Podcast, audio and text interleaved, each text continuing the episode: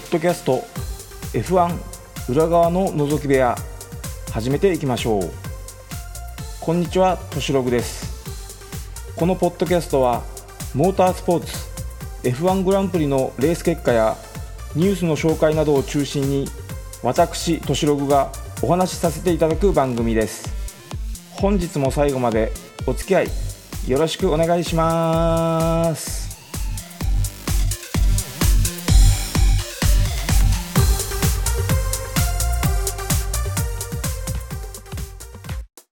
それでは、先日行われた F1 グランプリ第14戦イタリアグランプリのお話を始めさせていただきたいと思います。なお、今回は金曜および土曜のフリー走行1回目から3回目の解説は省略させていただき、予選のお話から始めさせていただきたいと思います。フリー走行の内容や結果はリンクを用意させていただきますので、そちらからご確認よろしくお願いします。それでは本編に入らさせていただきたいと思います。この予選の前に行われたフリー走行3回目はまだウェットパッチも残るコンディションでしたが、なんとかドライでの走行ができました。この予選は開始25分ほど前に一時的に雨が降ったものの、完全なドライコンディションで迎えています。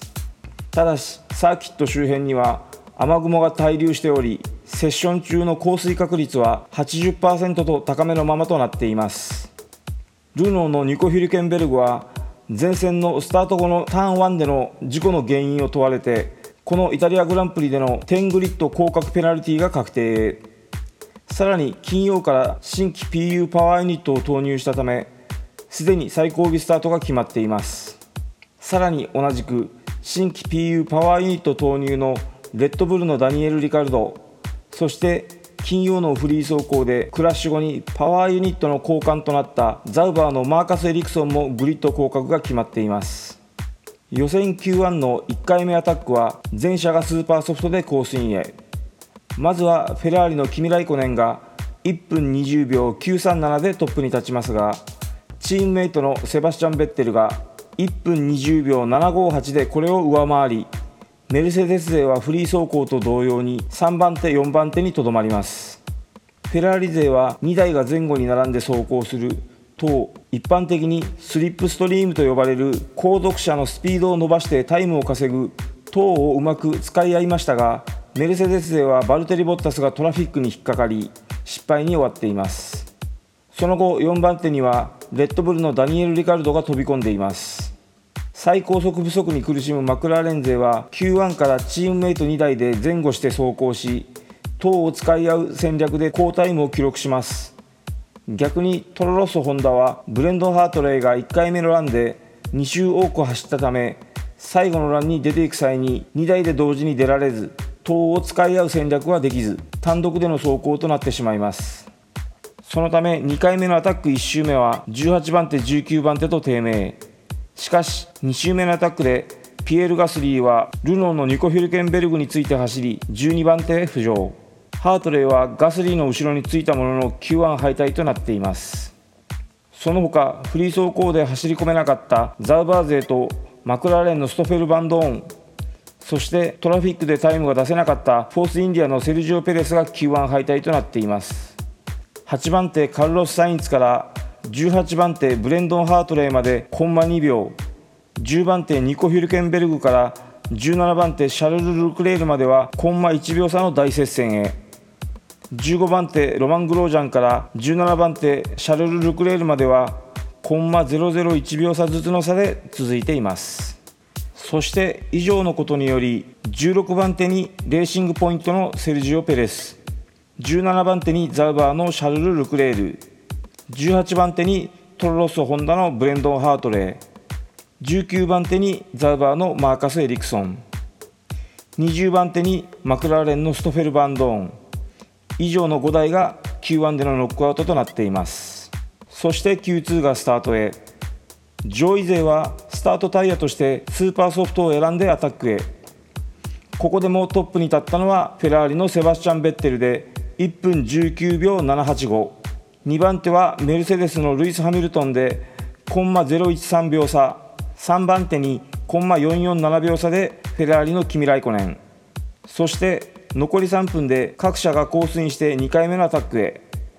いかにして他社の塔をうまく使うかが重要ですが、ピエール・ガスリーはメルセデス勢の後ろでコースインしポジションキープを狙うものの、セバスチャン・ベッテルやウィリアムズ勢にあっさりと抜かれてしまいます。最後のアタックでケビン・マグヌッセンはターン1でアロンソと交錯しタイムアップを果たせず11番手。そのおかげでガスリーはマグヌッセンをコンマ002秒上回って10番手で Q3 進出を果たしました。また先ほどのターン1での交錯に対しては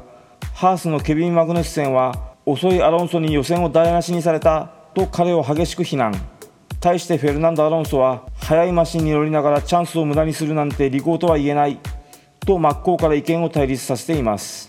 集団勢ではハースのロマン・グロージャンが6番手、レーシングポイントのエステバン・オコンが7番手、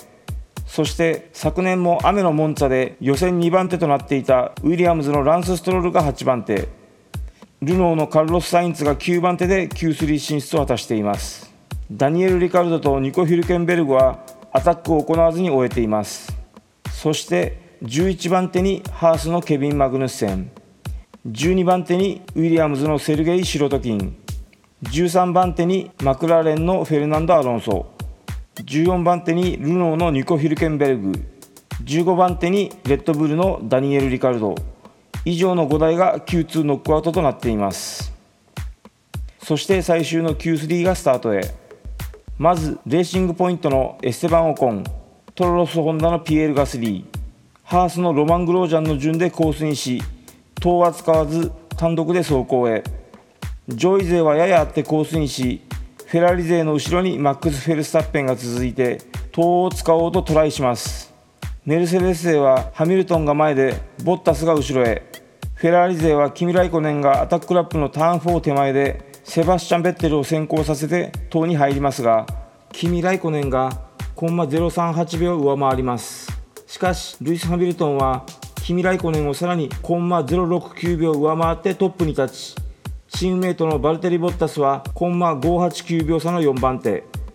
マックス・フェルスタッペンが 1.266 秒差の5番手につけています。残り2分、各社が最後のアタックへコースインし、メルセデス勢はバルテリ・ボッタスが前でルイス・ハミルトンが後ろの体勢へ。これにフェラーリ勢が続き、その後ろを走るカルロス・サインツの塔を使うべくピエール・ガスリーが2秒後方についていく形となります。最後のアタックでセバスチャン・ベッテルはロッジャーの出口でワイドになりアタックを失敗。チームメイトのキミ・ライコネンが1分19秒119を記録し、コンマ161秒差で大逆転のポールポジション獲得です。キミ・ライコネンは昨年のモナコグランプリ以来のポールポジションを獲得。フェラーリは地元でフロントロー独占を果たしています。3番手にルイス・ハミルトン、4番手にはバルテリ・ボッタスとメルセデス勢が2列目、マックス・フェルスタッペンが5番手、6番手にハースのロマン・グロージャン、7番手にはルノーのカルロス・サインツ、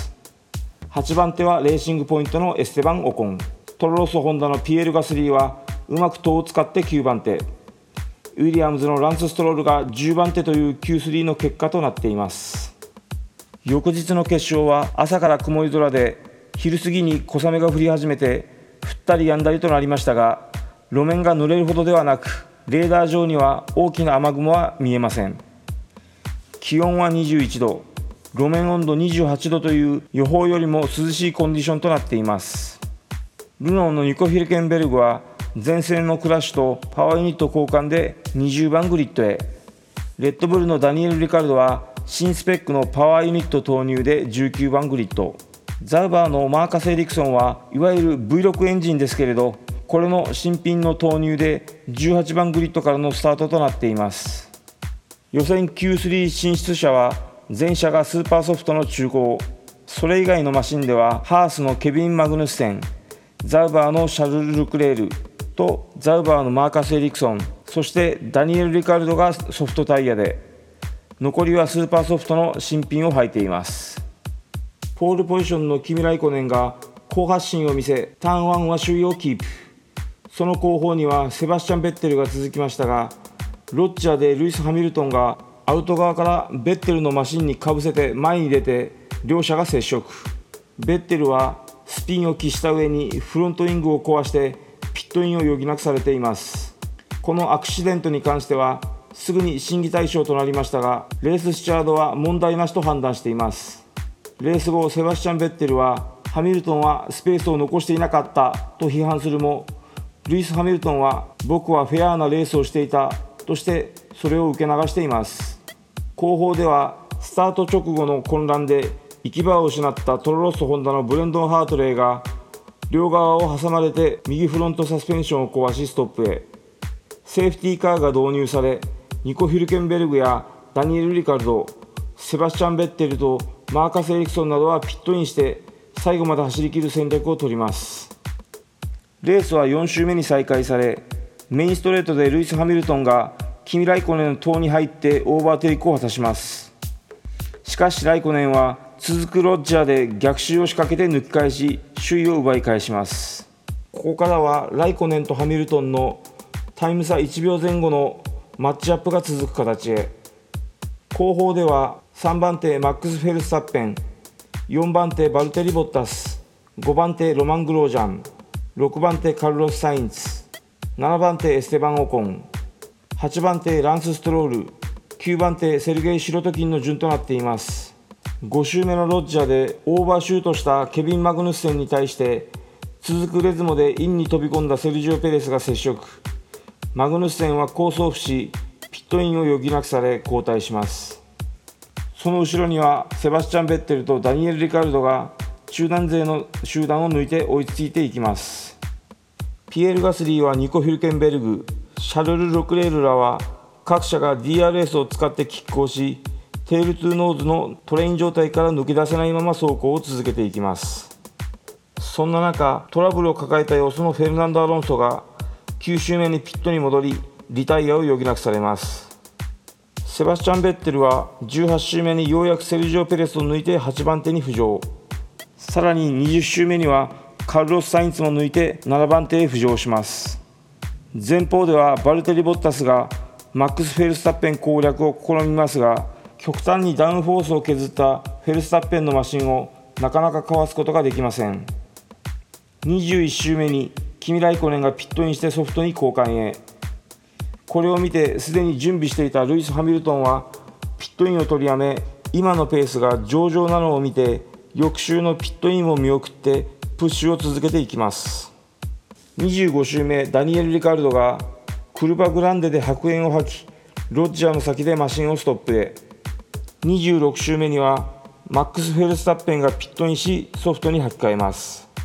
左エアのブリスターに苦しむセバスチャン・ベッテルは最後まで走り切ることが難しいと訴え、チームもスーパーソフトへの交換を決断し、30周目にピットインさせます。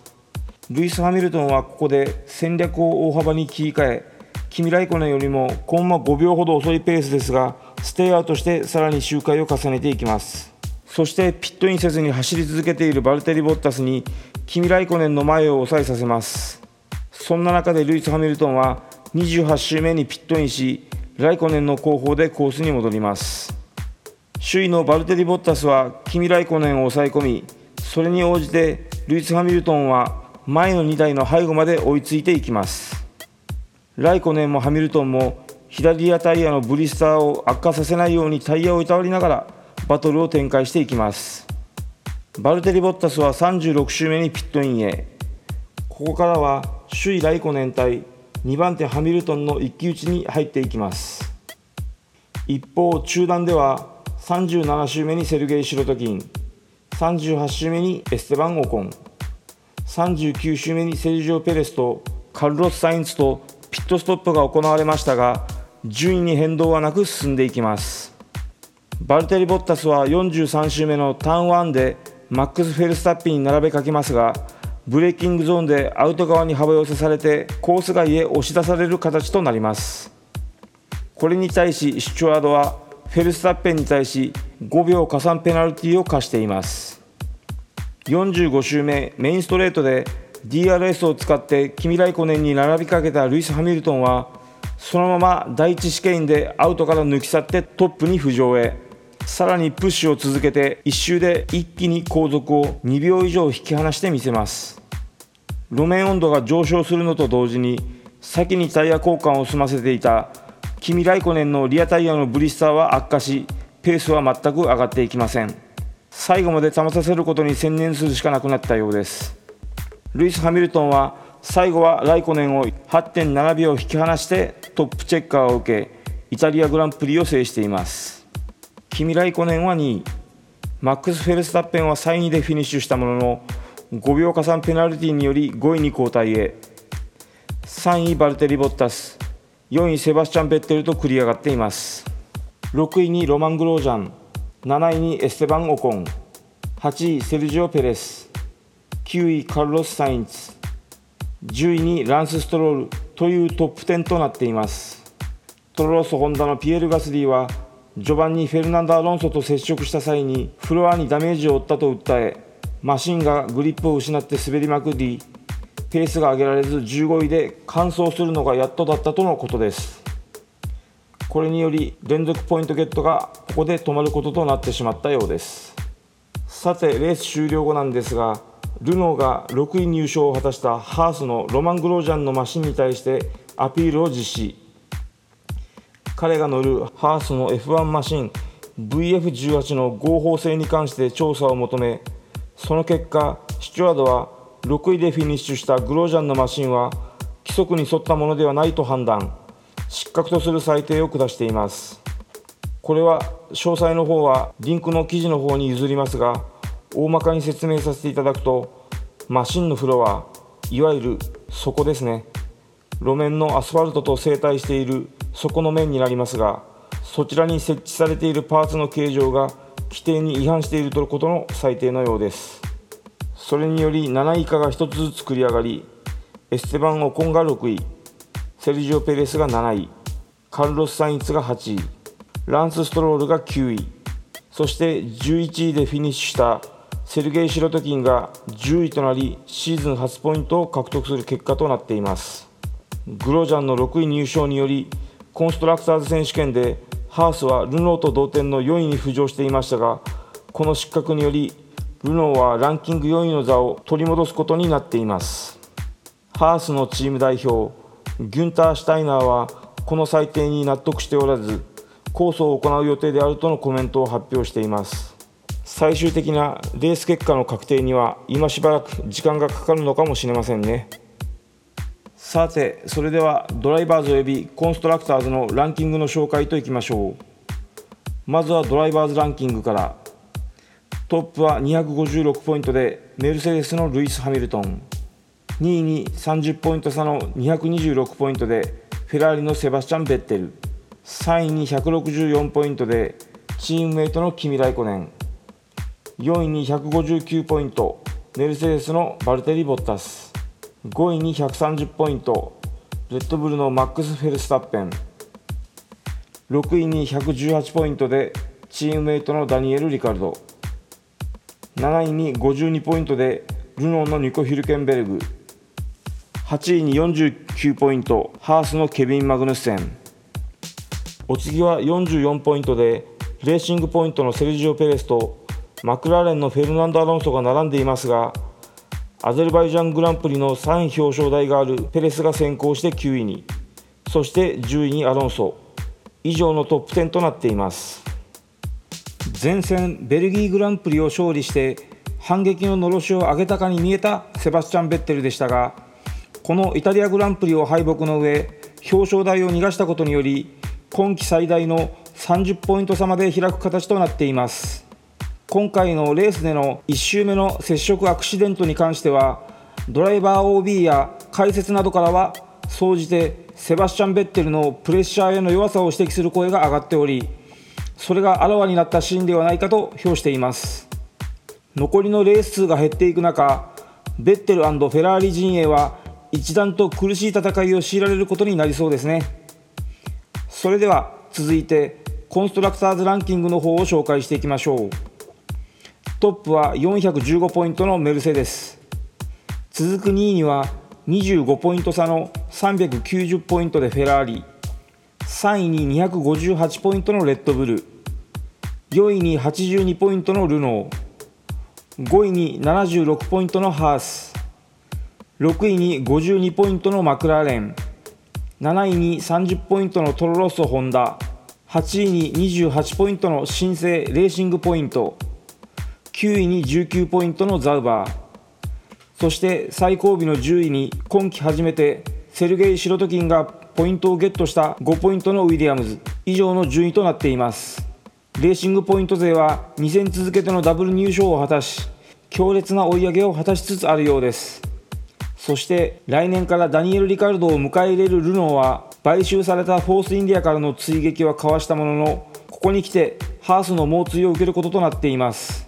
今回はケチがついた格好ながらコンストラクターズ4位の座を守りましたが、この後の争いも引き続き目が離せないもののようですね。さて、ここからはニュース紹介のお時間といきましょう。まずは来年のフェラーリのシートに関するニュースから。いよいよフェラーリ、ジュニアドライバーのシャルル・ルクレールの昇格かと噂された今シーズン前半でしたが、フェラーリ元会長セルジオ・マルキオンネの急逝により、それ以降現ドライバーのキミ・ライコネンが巻き返しを図り、このイタリアグランプリ開催中にいよいよ発表かともつぶやかれながらも、結局この件に関しては一切の発表がなかったわけなんですが、そこから再びシャルル・ルクレールフェラーリ入りの話が盛り返しつつあるなど、飛び交う噂は交差し合うなどして、最終的にこの2人どちらもあり得ると、全く先が読めない状況がここしばらく続いていたこの話でしたが、つい先日の9月11日、まずはフェラーリよりキミ・ライコネンの2018年限りでのチーム離脱が発表。そしてその後、お次はシャルル・ルクレールの2019年からのフェラーリ入りを発表しました。そして最後にザウバーチームは2020年までの2年契約でキミ・ライコネンをチームに迎え入れることを発表しています。いわゆるフェラーリ系と言われる A チームと B チームのトレードといったところでしょうか。今季ザウバーから F1 デビューを果たしたシャルル・ルクレールは、ルイス・ハミルトンやセバスチャン・ベッテルなどの現役ワールドチャンピオンからもその才能を評価されるなど、目を見張る成績を残していたからですが、わずか1年で名門フェラーリのシートをゲットすることになったようです。レッドブルのマックス・フェルスタッペンとは同世代のライバルとして、この後激しい戦いを繰り広げることになるのではないでしょうか。来年はチームメイトとなるセバスチャン・ベッテルを相手にどのような成績を残すのか、その辺も注目されるところでしょう。そして交換トレードの形でザウバー入りするキミ・ライコネンにとっては、 F1 デビューを果たした古巣ザウバーチームへの2001年以来の復帰ということになります。現役最年長の彼がザウバーでの F1 就活終わりの活動で、一体どのような走りを見せてくれるのでしょうか。こちらも見ものです。さて、それでは次の話題へ。今度はもう一つの名門チーム、マクラーレンの話題です。マクラーレンはストフェル・バンドーンの2018年限りでのチーム離脱を発表。すでにチーム入りを発表していたカルロス・サインズのチームメイトとして、マクラーレンジュニアドライバーランド・ノリスの起用を発表しました。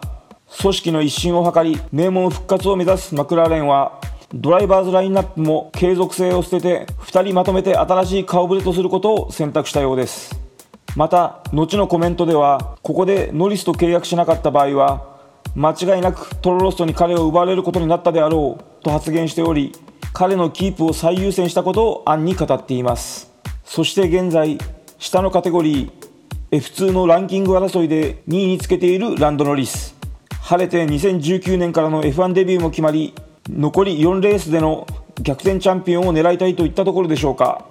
ちなみに現在 F2 のランキングトップを走るのはメルセデスのジュニアドライバージョージ・ラッセルで、そのポイント差は22ポイントとなっているようです。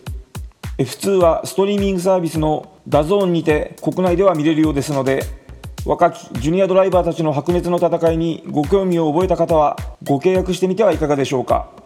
ちなみになんですけど、この F2 選手権なんですけれど、今回のイタリアグランプリ期間中に行われた F2 第10戦でホンダのサポートを受ける牧野忠介が日本人初のレース1での優勝を成し遂げています。ランキング的には下位に沈んでいるようですが、これを契機に残るレースで来年につながる走りを期待したいものですね。さて、それではマクラーレンを追われることとなったストフェル・バンドーンですが、2017年よりマクラーレンから F1 フル参戦を果たしてのこの2年間でしたが、マクラーレンチームの不振もあって本来の力を発揮することなくチームを後にすることとなりそうです。まさにマクラーレンの黒歴史の中にうずもれたといったところでしょうか。今のところ彼が来年の F1 シートに名を連ねることができるのかはわからない状態のようです。さて、今回のポッドキャストはこの辺で締めたいと思います。こちらのポッドキャストでは Twitter のハッシュタグとしログ、#TOSHIROG、 こちらにて皆様のコメント、ご意見などを募集させていただいております。書き込みなどなどよろしくお願いします。本日もこのポッドキャスト最後までお付き合いいただきありがとうございました。それでは今回はこの辺で失礼します。